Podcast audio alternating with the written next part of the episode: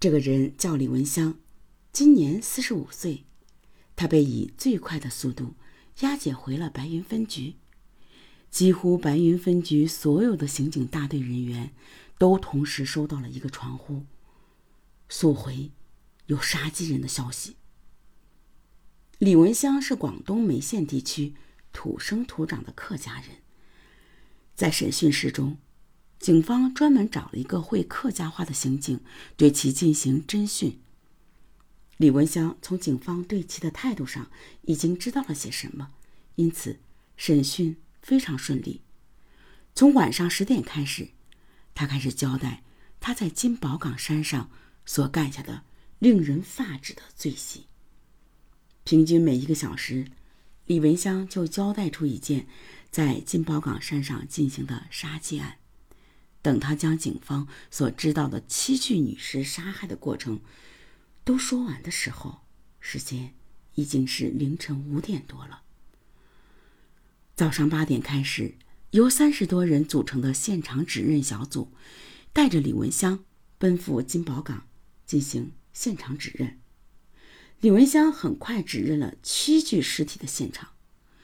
令警方大为震惊的是。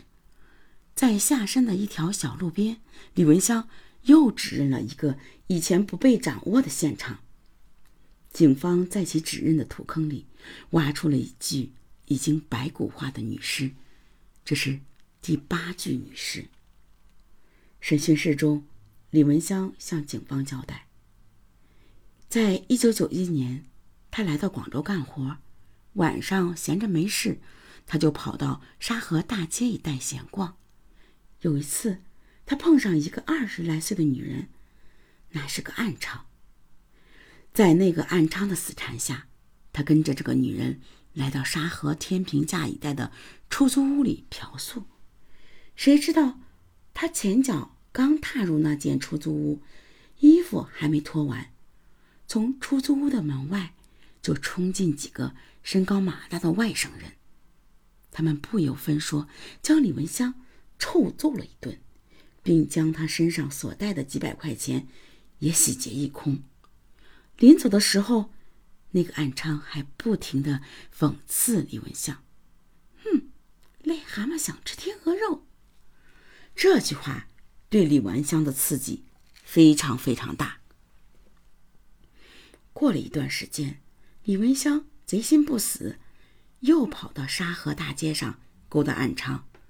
这次，他搭上一个剃着短头发的暗娼，他将他带到了自己干活的红云化工厂附近的金宝岗上。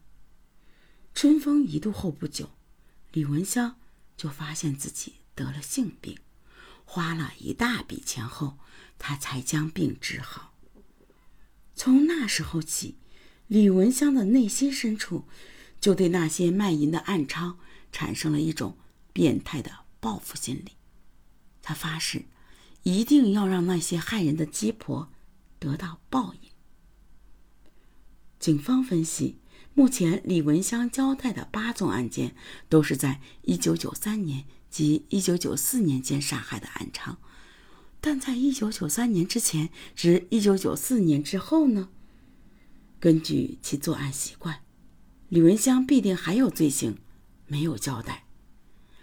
在加大了审讯力度之后，李文香又陆续的交代了五起杀人案，其中有三起是发生在天河区天平架一带的山上，有两具尸体后来被警方发现，但由于没有线索，都被当成了悬案。至此，李文香系列杀人案成功告破。从一九九二年至一九九六年的五年中。其在沙河天平架、瘦狗岭、同河镇的金宝岗、四分井和白云山上共作案二十起，杀死暗娼十三人，重伤四人。两个月后，李文香被广州市中级人民法院判处死刑，剥夺政治权利终身，押赴刑场执行枪决。白云区建区以来最大的系列刑事案件。到此落下帷幕。无论男女，都请远离不良行为。